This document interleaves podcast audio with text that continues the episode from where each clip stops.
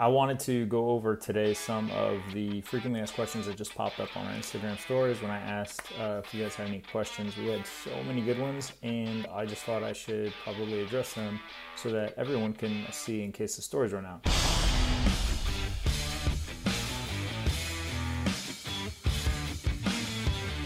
first one was how much of a dropper am I supposed to be taking? One full dropper is one milliliter, and that's 33 milligrams it looks if you see there's a gap at the top there that's a full dropper it doesn't go all the way to the top so don't get confused if you read the directions it says full dropper it does mention in there that it's a little more than half to three quarters okay so anywhere that's near the top where it has a gap that's a full dropper, one milliliter, 33 milligrams. The other question we had, another really good question that we had was Are there other ways to ingest CBD? Yes, there are. Now, we're just going to talk about what's researched because people will put things anywhere they want in places they probably shouldn't, but the main ones are sublingual, vaping, topical, and those are in order of effectiveness. Sublingual lasts longest, although it does take the longest to kick in. Vaping kicks in the fastest, but it does not last nearly as long. It's the shortest acting. And topical penetrates the skin. It does not have a, a large systemic absorption, although there are some pharmaceutical companies that are trying to get that done to make it for things like anxiety, but you have to have such a ton that absorbs through the skin in such a small area.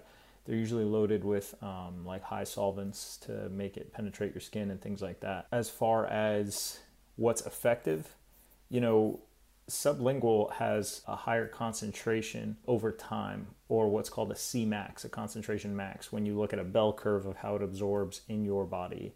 There are three phases of FDA trials, scientific studies that looked at CBD to see what the best absorption rate is so that they can make the stuff into a medication for kids called Epidiolex, which is a FDA approved uh, CBD drug.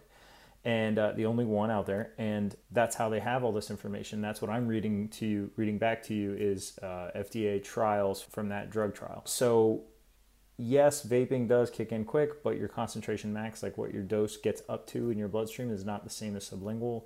Sublingual, you get more concentration for a longer period of time, although it takes a little bit longer to kick in.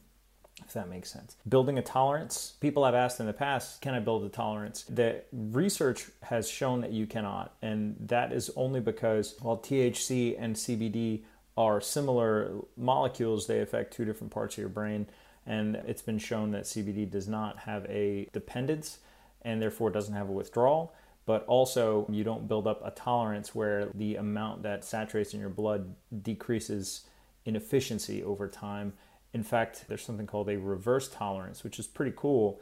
But the more you take, the more your endocannabinoid system is stimulated, the more efficiently it uses CBD. A lot of our customers and scientifically researched most people will decrease their CBD usage or frequency over time because they don't need as much. Their body will use it more efficiently.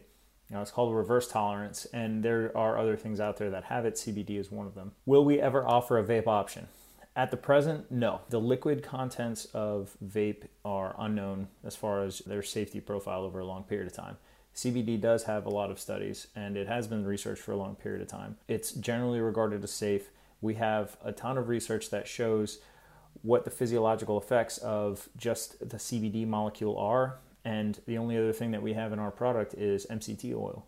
So those two things are safe items according to the FDA, according to the World Health Organization, respectively.